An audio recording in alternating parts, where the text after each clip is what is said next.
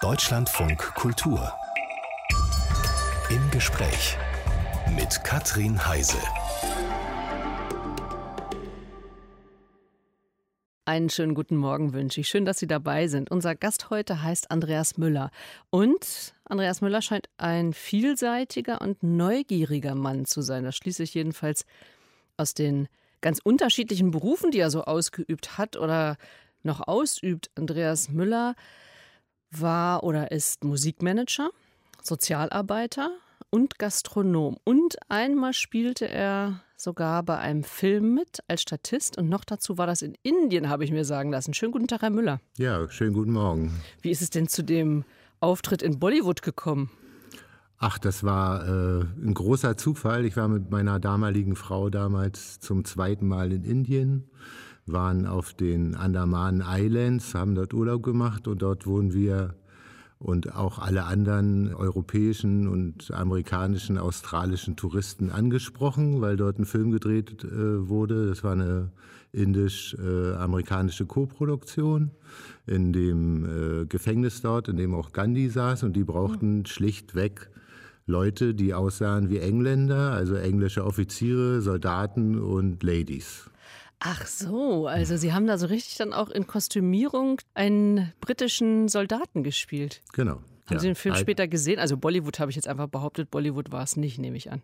Den kann man echt über YouTube gucken. Und haben Sie sich gefallen? Haben Sie sich wiedererkannt? Ja, ich bin da eher, weil mir die Sachen nicht so gepasst haben, weil ich eher groß gewachsen bin, war ich immer eher so im Hintergrund, aber äh, meine Frau, die hatten da so ein paar Großaufnahmen. Also, da haben wir jetzt schon mal den Schauspielerberuf abgehandelt von Andreas Müller. Zu allem anderen kommen wir noch. One, two, three. If you close the door, the night could last forever. Leave the sun shine out and say hello to never. All the people are dancing and they're having such fun. I wish it could happen to me. But if you close the door, I never have to see the day again. If you close the door, the night could last forever. Leave the wine, a glass out, and drink a toast to never. Oh, someday I know someone will look into my eyes and say, Hello, you're my very special one. But if you close the door, I never have to see the day again. Dark party bar,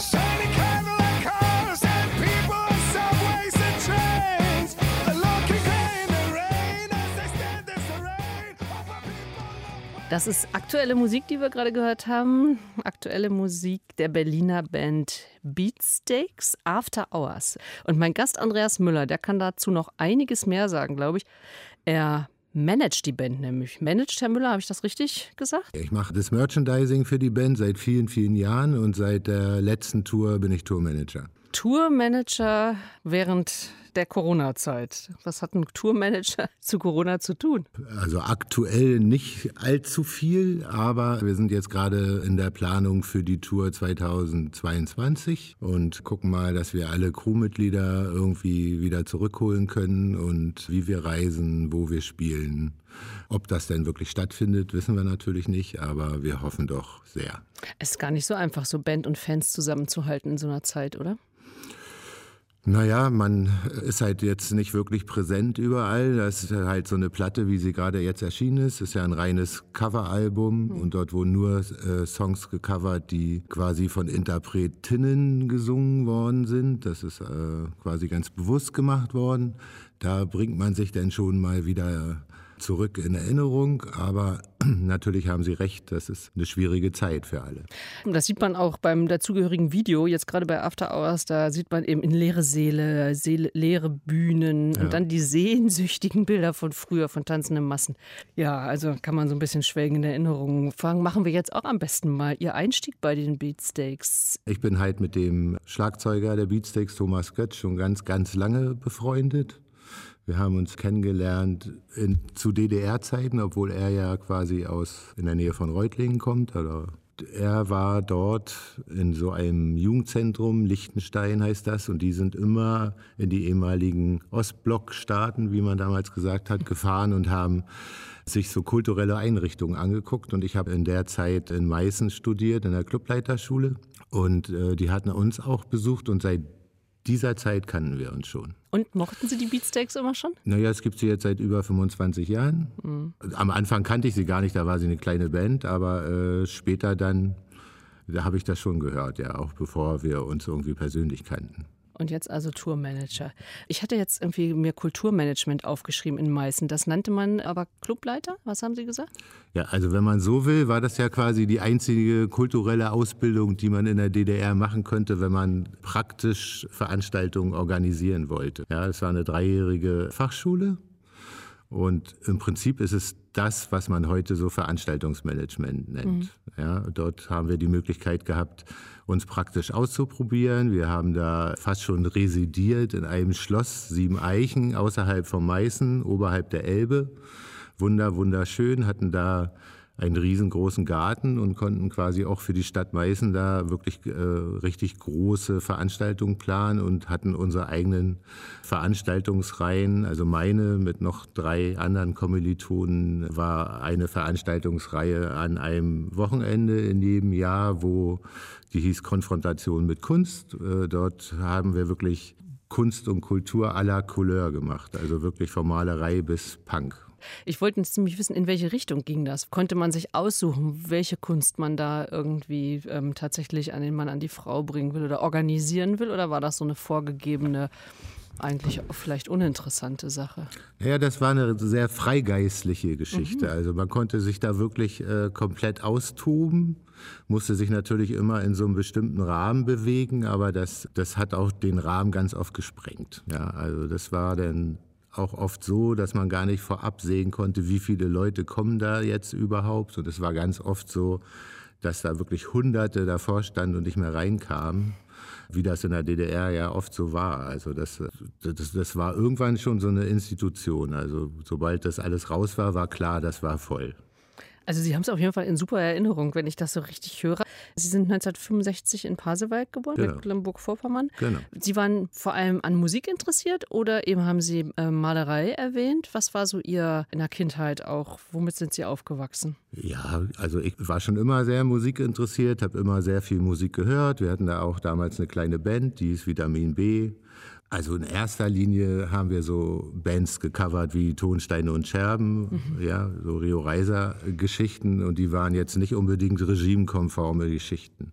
Also hatten unsere Proberäume wechselnd, mal über so einen äh, Ersatzteilladen für Simson-Mopeds, dann ein andermal äh, in der Kirche in Löcknitz, ja, in so einem Gemeindehaus und konnten dann mit so einem Pfarrer der irgendwie der Jugend sehr zugetan war, irgendwie dort den Raum abschwatzen und konnten da dann quasi unsere Sachen proben und hatten noch einige Auftritte da in der Region. Ja. Sie haben eben gesagt, so Tonsteine scherbenmäßig, also mhm. auch so ein bisschen auf ich glaube, die, die Veranstaltung, von der Sie vorhin gesprochen haben, hieß auch Konfrontation. War das alles so ein bisschen Konfrontation? Konfrontation zum Staat, was Sie kulturell so gemacht haben? Ja, das ist ja so ein bisschen ambivalent. Ne? Wenn man als Kind so groß wird, macht man sich ja nicht so viele Gedanken über so politische Geschichten. Mhm. So, und umso älter man wird, und gerade wenn man aus so einem Elternhaus kommt, wie das bei mir der Fall ist. Aus was für einem Elternhaus kommen Sie denn? Wir kennen Sie ja jetzt noch nicht. Ja, also ich habe einen sehr, sehr alten Vater, ja, und heute an dem Tag äh, wäre der jetzt heute 120 Jahre alt geworden. Oh. Also der war 65, als ich geboren wurde. Und der war halt so ein richtiger Urkommunist. Der war halt äh, Gründungsmitglied der KPD, der hat, war Tausendschaftsführer vom Rotfrontkämpferbund in Stettin damals, ja, der war beim Kaputsch dabei. Den haben die Nazis gleich äh, weggesperrt, 33 ins Zuchthaus erst und dann ins KZ Sonnenburg und so. Und er war so einer, der äh, für seine Überzeugung so eingestanden ist. Mhm. Ja, und, äh, und Sie sind mit den Geschichten auch aufgewachsen. Das waren so Heldengeschichten, die Sie auch kannten. Die ich auch kannte. Mhm. Ja, mein Vater ist relativ früh gestorben, also war ich 14. Aber wir hatten in den letzten, sagen wir mal, zwei, drei Jahren schon auch mal auch Gelegenheit gehabt, über solche Sachen dann halt zu reden. Ja. Mhm. Also Sie sind da mit aufgewachsen und dann kam irgendwann Jugend und ich rebelliere doch dagegen und so dann irgendwie die Konfrontation oder wie, worauf wollten Sie hinaus? Man lebte halt quasi in dieser Kleinstadt. Das war alles irgendwie sehr geborgen und auch sehr spießig und dann hat man natürlich irgendwie erstmal versucht, durch sein Äußeres, wie das eigentlich bei jedem Pubertierenden fast so normal ist, so ein bisschen die Leute zu schocken. Dann waren wir da halt so eine Clique, wir waren irgendwie so fast 20, meist Jungs, aber auch Mädels und äh, wir waren dann da halt Punks und wir haben halt quasi für unsere Überzeugung auch so ein bisschen gerade gestanden. Wir haben eine Menge Unsinn gemacht, aber wir haben auch so politisch motivierte Geschichten gemacht, fällt mir eine ein. Wir hatten so ein Eiscafé, Holz hieß es in Pasewalk, habe ich noch gut in Erinnerung. Und der Typ war, und das wussten irgendwie alle, ein richtiger Rassist. So, und dann hatten wir bei uns äh, in Pasewalk Leute aus Mosambik und Angola und Vietnam, die dort eine Lehre absolviert haben oder dort auch gearbeitet haben. Und der hat die schlichtweg einfach nicht bedient, wegen ihrer Hautfarbe. Und dann haben wir dem nachts mal den Zaun um seinen Kaffee da abgesägt und so, so Geschichten haben wir dann halt gemacht. Ja, das war halt jemand, den mochten wir ganz und gar nicht. Ja. Aber da hat doch wahrscheinlich dann, das hat doch irgendwie Konsequenzen gehabt, oder? Also das hatte mal keine Konsequenz. Ja, das gab viele andere Sachen, die hatten denn so leichte Konsequenzen, aber das war nie so, dass man das wirklich sehr ernst genommen hat.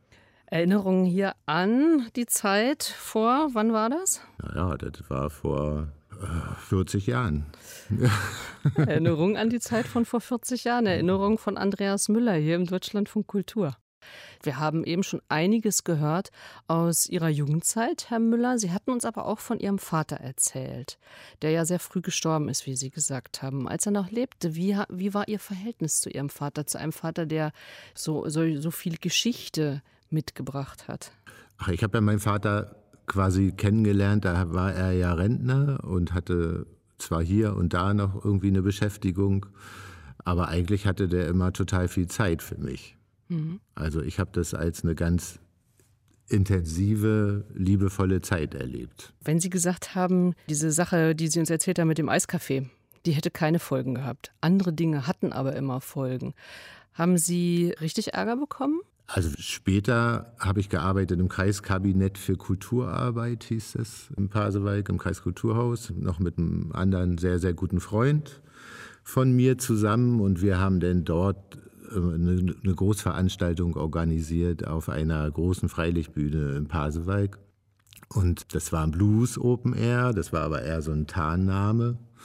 Und da waren genauso viele äh, Besucher, wie die Stadt Einwohner hatte. Und das führte da zu so einem Notstand. Da wurden wir sehr wohl und nicht nur einmal von einem Hauptmann Hering der Staatssicherheit äh, abgeholt mit seinem Trabant und wurden dann schon, also des Öfteren äh, verhört, was irgendwie sehr lustig war, weil wir auch das nicht richtig ernst genommen haben. Ja. Das hört man Ihnen heute noch an. Also Angst war da irgendwie nicht. Nee, aber ich weiß gar nicht, ob uns die Situation so wirklich äh, bewusst gewesen mhm. ist, muss ich mal sagen. Also das hat man eher so mit seinem, mit seinem jugendlichen Unbesorgtsein so irgendwie weggewunken. Oder der Geist meines Vaters schwebte immer noch schützend über mir. Das kann auch sein. Meinen Sie, weil der so bekannt war und Sie waren der Sohn von? Ja. Mhm. Das ist schon möglich. Sie haben aus diesem, aus diesem selber Musik machen und vor allem aber selber gerne organisieren. Ich glaube, das habe ich jetzt so rausgehört, das war Ihnen noch viel wichtiger, oder? So Kulturevents organisieren. Ja, ich habe irgendwann mal äh, relativ schnell gemerkt, dass meine Talente nicht im musikalischen Bereich liegen, sondern eher im organisatorischen. Das ist ja auch irgendwie eine Stärke, wenn man das für sich irgendwie realisiert und die Leute dann nicht mit dem nervt, was man da nicht, doch nicht so gut kann. Und Sie haben dann gemacht, was Sie gut konnten. Sie haben es einerseits eben in meisten, haben sich ausbilden lassen, dann haben Sie eine Konzertagentur aufgemacht, Müllers Büro. Genau. Ähm, das war noch zu Mauerzeiten. Das war nach Mauerzeiten. Das war dann nach Mauerzeiten. Mhm. So, wie ist diese Zeit so, diese ganze Wendezeit? Wie haben Sie die in Erinnerung? Ja, das war die spannendste Zeit meines Lebens, würde ich sie mal nennen, irgendwie, weil ja so ein Regime weggebrochen ist. man quasi so ein bisschen lost war, aber die Neugierde dann im Endeffekt doch gesiegt hat. Erst war ich sauer, weil wir saßen, die Studenten dort, zum Teil auch mit, mit Hans Modrow, der war ja damals der SED-Chef oder der Chef von Sachsen, irgendwie an einem runden Tisch. Und eigentlich war ja für uns irgendwie eher erstrebsam, nicht der BRD beizutreten, sondern einen eigenen Staat irgendwie zu entwickeln. Also Sie haben sich engagiert, Sie haben sich da auch politisch engagiert. Ja, mhm. auf jeden mhm. Fall. Und ganz viele auch von den Studenten. Mhm. Ja.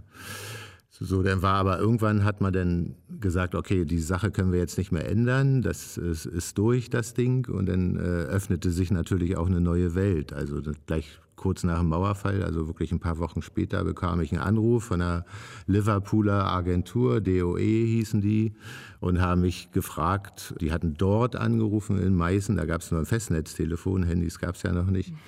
Keine Ahnung, wo die die Nummer daher hatten, ob ich nicht Lust hätte, irgendwie englische Bands für Ostdeutschland zu buchen. Und hatten Sie sicherlich. Und hatte ich total Lust, ja, mit meinem wirklich schlechten Englisch.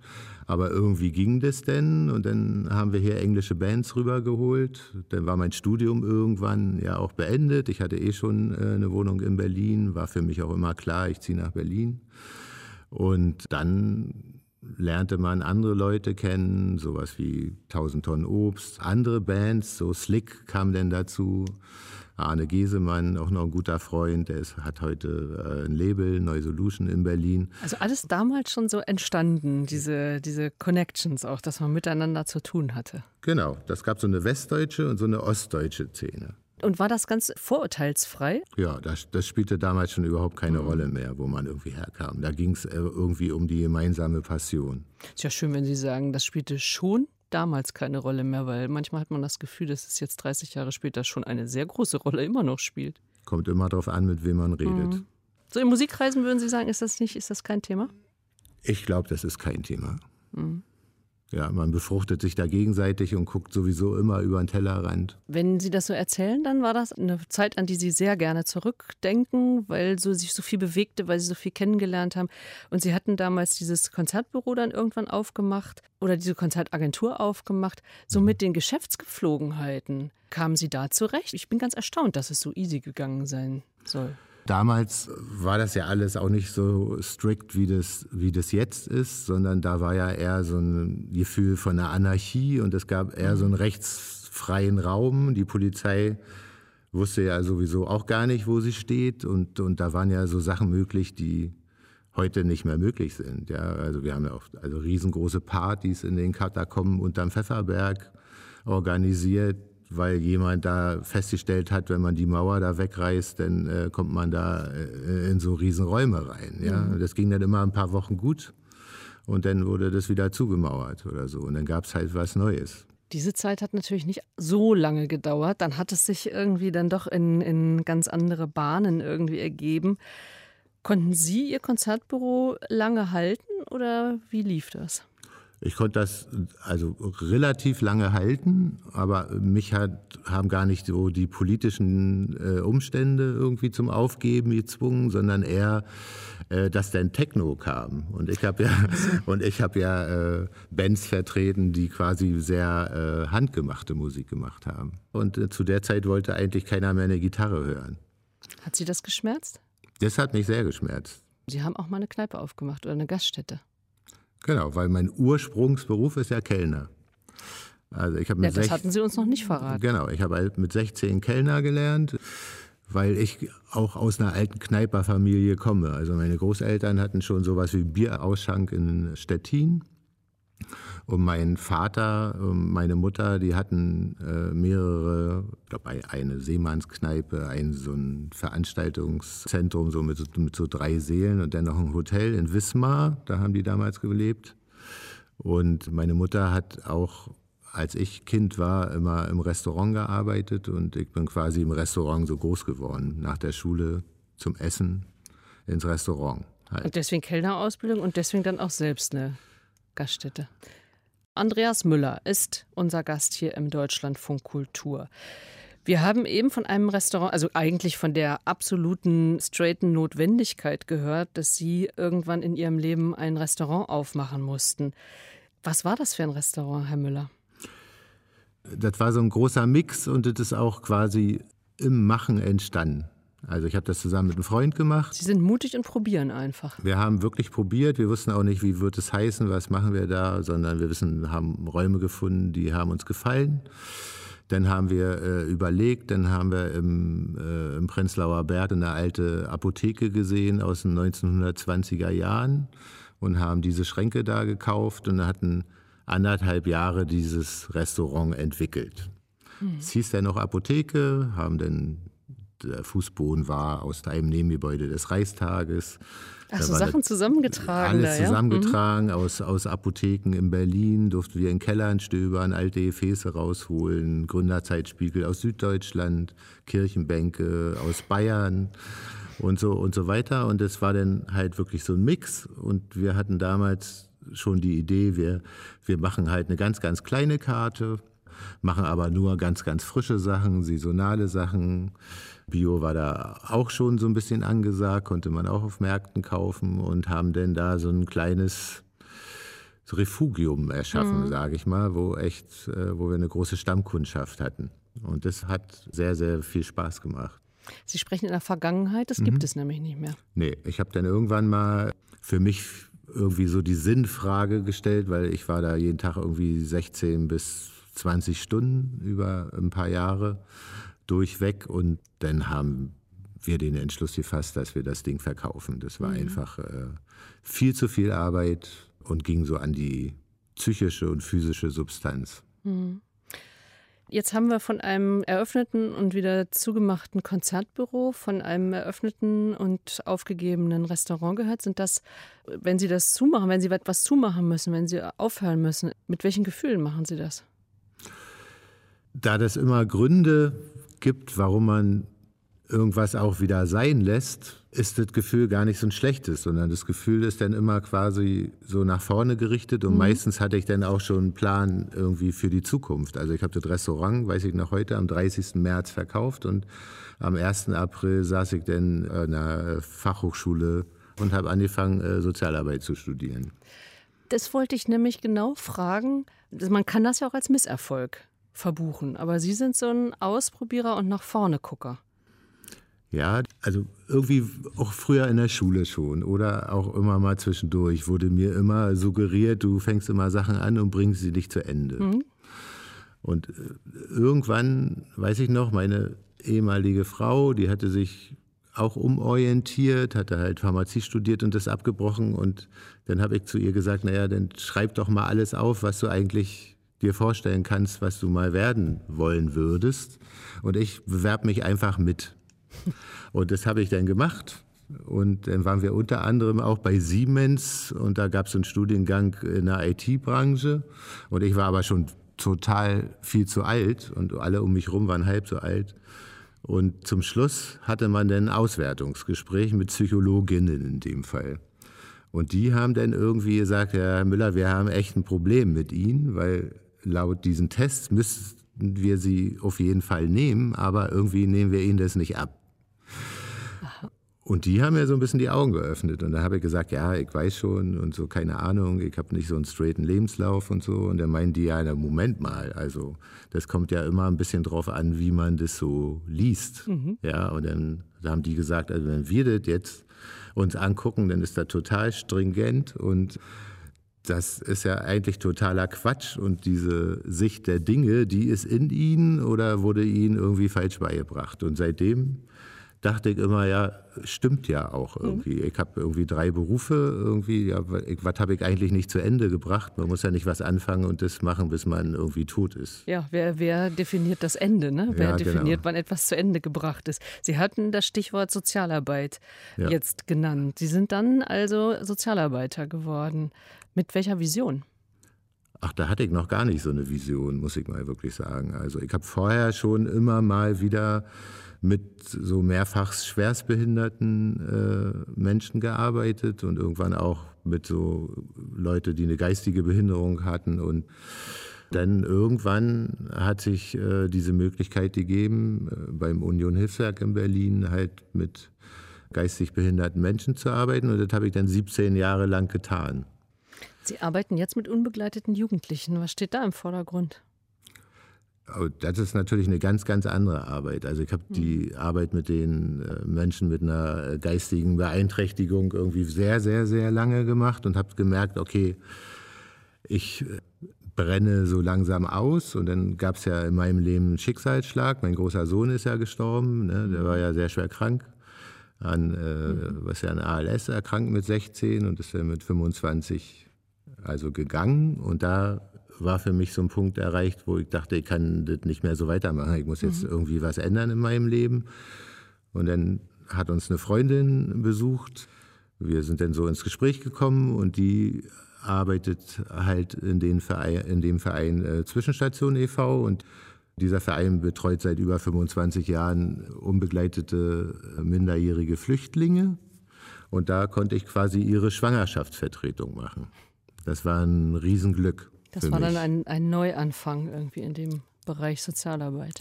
Absoluter Neuanfang, also aber die bürokratischen Hemmnisse oder Gegebenheiten, die sind natürlich sehr ähnlich, aber äh, die Arbeit an sich ist eine komplett andere.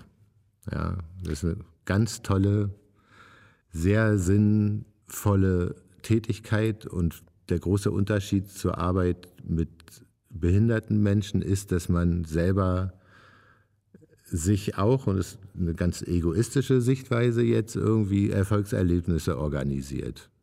Mhm. Indem man den Leuten wirklich so hilft und man merkt einfach, wenn das gelingt, ist das für alle Seiten ein Riesenglücksmoment. Mhm. Das ist ja eigentlich ein wunderbarer, also weil Sie das eben als egoistisch fast gebrandmarkt haben, ein wunderbarer Grund zu arbeiten. Also Erfolgserlebnisse ja dann auf beiden Seiten sozusagen zu kreieren. Ja, absolut. Sehe ich ganz genauso. Das ist ein ganz toller Zustand. Arbeitserfahrungen hier im Deutschlandfunk Kultur, Arbeitserfahrung von Andreas Müller.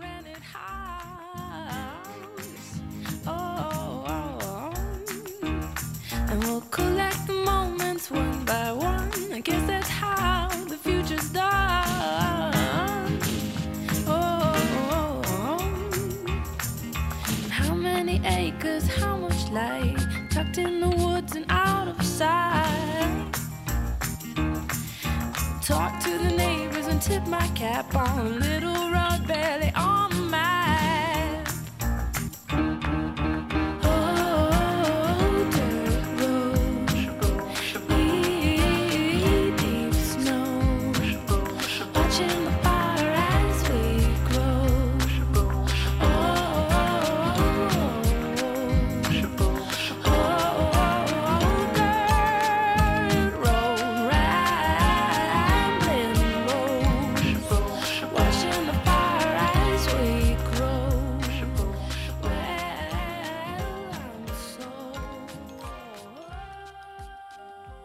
Kanadierin Leslie Feist, Mascha Boom, ein Song von einem ihrer früheren Alben. Ein Song, mit dem mein Gast Andreas Müller Erinnerungen verknüpft. Herr Müller, welche denn? Oh ja, also Leslie Feist haben meine Freundin und ich in unserer Anfangszeit, also meine große Liebe, die Julia, wir äh, grüßen Sie hiermit. Wir grüßen Sie hiermit, genau. Ganz, ganz, ganz, ganz viel gehört. Und deswegen immer, wenn ich Leslie Feist höre, dann muss ich an unsere Anfangszeit denken. Hm, jetzt sind wir damit so ein bisschen ins Privatere gerutscht, weil wir haben ja ganz viel über Arbeit gesprochen bei Ihnen, weil das so ein interessanter Weg ist. Also das äh, verquickt sich ja total bei Ihnen, also so Lebensstationen und verschiedene Arbeitsstationen.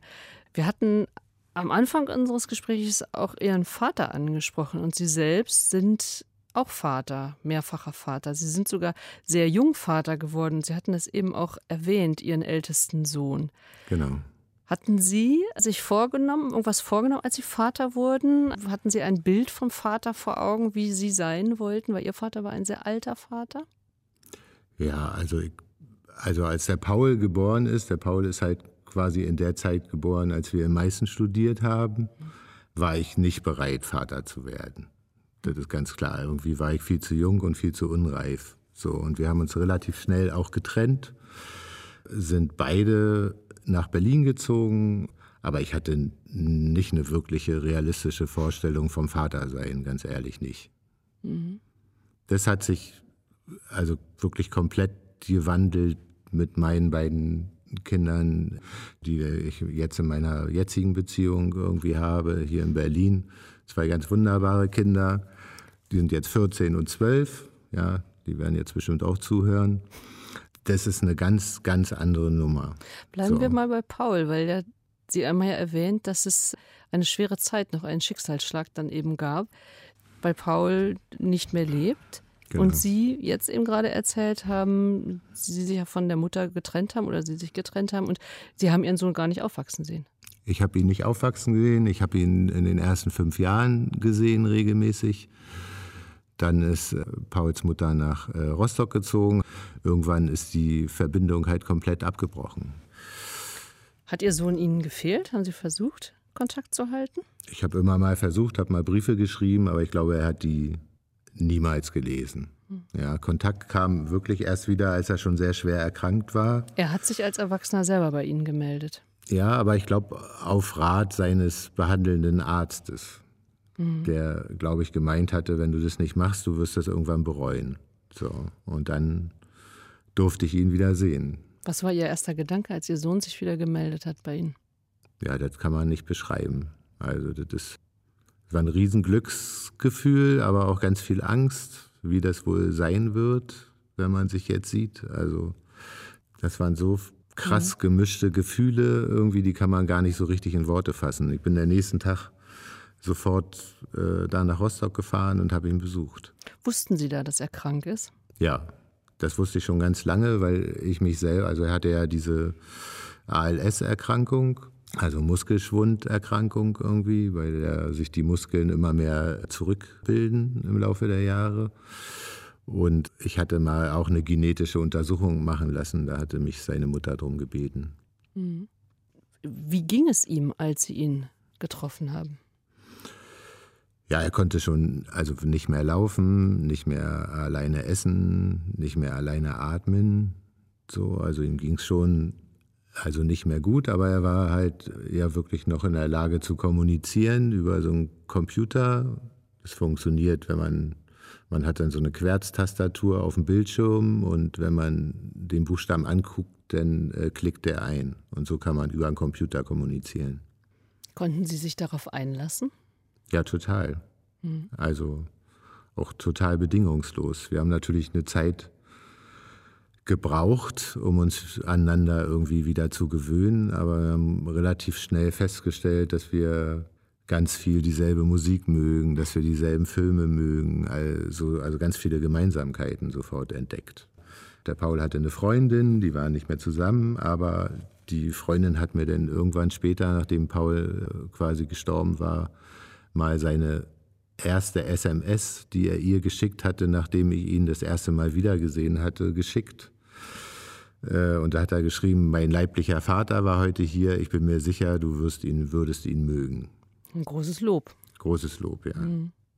Das war also sogar eine Zeit noch, wo Sie gemeinsam was erleben konnten, wo Sie gemeinsam ja noch Dinge genießen konnten. Genau, da bin ich auch extrem dankbar für, dass mir die Zeit irgendwie nochmal gegeben worden ist. Also ich bin dann ganz regelmäßig dort gewesen, immer wenn er mich sehen wollte. Also jede zweite Wochenende war ich dann in Rostock und haben dann halt äh, ganz viel Zeit miteinander verbracht ne? und konnte dann auch seine gesamten Freundeskreis kennenlernen, irgendwie, die ich alle total gern mag, zu denen ich auch heute noch Kontakt habe. Wir sehen uns in größeren Abständen, aber immer regelmäßig oder schreiben uns. Da lebt der Paul dann halt auch irgendwie weiter. Hat der voraussehbare Tod, hat er das nicht die ganze Zeit beschwert? Das hört sich nämlich eigentlich so an, als ob sie die Zeit wirklich auch genießen konnten, beide. Ja, wir konnten die genießen, aber weil der Paul natürlich auch ein ganz positiv optimistischer Mensch war. Ja. Der hat ja, also der hätte ja jeden Grund gehabt, depressiv zu sein oder keine Ahnung. Also der, der hat aber immer trotz alledem irgendwie sehr positiv in die Zukunft geguckt, ja, und hat, war natürlich auch voller Hoffnung, wie wir alle. Ne? Wir haben ja dann auch Medikamente ausprobiert. Dann konnte er plötzlich wieder einen Finger ein bisschen bewegen. Ja, dann hat er aber die Euphorie gedämpft und sagte, wart mal ab. Und ja, nach einer Woche konnte er ihn dann nicht mehr bewegen oder so. Ja, also das war dann so alles so ein bisschen schwierig. Aber der war ja jemand, der Der ist ja Musiker gewesen. Er hat ja also konnte Cello, hat Cello gespielt und dann später E-Gitarre und hat dann nochmal Komposition studiert und so. Er war ja so ein also ziemlich begnadeter Musiker gewesen. Ja. Wenn Sie jetzt so daran zurückdenken, ähm, hatten Sie auch jemals das Gefühl, wie so eine Wut über die verlorenen Jahre, die Sie sich nicht gesehen hatten, die Sie keinen Kontakt hatten? Ach, ich bin eigentlich kein wütender Mensch, so. Ja, und natürlich war ich als er klein war, nicht sehr verantwortlich mit der Zeit, die wir hatten, umgegangen. Ne? Das hatte ich ja eingangs gesagt. Also ist ja eine große Kritik an mich und war einfach irgendwie nicht reif genug. Und das ist natürlich was, was ich mir selbst übel nehme. So, das ist gar keine Frage. Aber wir haben uns jetzt zum Beispiel, also Pauls Mutter, die Ines und ich, wir haben ja jetzt auch wieder ein gutes Verhältnis und äh, wir haben da mal kurz drüber geredet, ob wir das mal thematisieren sollten, weil sie wollte ja auch damals und ihr Lebensgefährte nicht, dass ich ihn wieder sehe. Und man hatte damals als Vater ja nicht die Rechte, die man heute hat. Und wir haben eigentlich nur ganz kurz drüber geredet und sie hat gesagt, also wenn sie nochmal vor so einer Situation stehen würde, würde sie das nicht mehr so entscheiden, sondern anders. Und das mhm. war eigentlich für mich genug. Ich wollte jetzt nicht. Mhm ich bin eh keiner, der nach hinten guckt, sondern ich gucke lieber nach vorne, weil die kann die Vergangenheit nicht ändern. Und was nehmen Sie mit aus der Zeit, aus der gemeinsamen Zeit mit Ihrem Sohn? Ach, da nehme ich auch ganz viel Kraft mit raus. Also das ist so schön für mich zu sehen, was für ein toller, musikalisch intelligenter, sozialer Mensch der Paul war. Ja. Und ich habe den natürlich für immer in meinem Herzen so. Also mhm. ich denke bestimmt jeden Tag an ihn und also der hat mir auch die ganzen Jahre gefehlt, aber dann hatte ich ihn auf einmal wieder und das war dann so ein Gefühl, okay, jetzt ist das Leben irgendwie komplett. Andreas Müller ist bei uns zu Gast im Deutschlandfunk Kultur. Wir haben von Ihnen so viele unterschiedlichste Lebensabschnitte und Erinnerungen schon gehört. Wenn Sie sich jetzt noch eine aussuchen dürften, denn da sind noch viele im Hintergrund, das ahne ich, die Sie uns zum Abschluss erzählen wollten, welche wäre das? Also es war nicht ein Augenblick, aber es war, sagen wir mal, eine Phase in meinem Leben. Ich war immer ein, wirklich ein ganz, ganz großer Rio Reiser und Tonstein- und Scherben-Fan. Und äh, nach der Wende gab es dann irgendwann mal die Gelegenheit, über den Regisseur Philipp Stölzel Rio Reiser kennenzulernen. Und das ist dann quasi eine Verbindung geblieben und wir haben so ein paar Jahre echt so ein paar Sachen zusammengearbeitet. Das war für mich ganz, ganz, ganz toll. Ich habe ihm aber nie gesagt, dass ich Fan von ihm bin. Dann sagen Sie das jetzt. Leider ist er auch nicht mehr unter uns. Aber er hört es ganz bestimmt. Also, Rio Reiser ist auch noch mit hier in dieser Stunde zugegen gewesen in dieser Stunde mit Andreas Müller, Sozialarbeiter, Gastwirt, aber immer mit Musik beschäftigt, insbesondere mit den Beatsteaks. Dankeschön, Herr Müller, für dieses abwechslungsreiche Gespräch. Ja, vielen Dank, dass ich hier sein durfte. Deutschlandfunk Kultur. Im Gespräch. Überall, wo es Podcasts gibt. Und in der DLF Audiothek.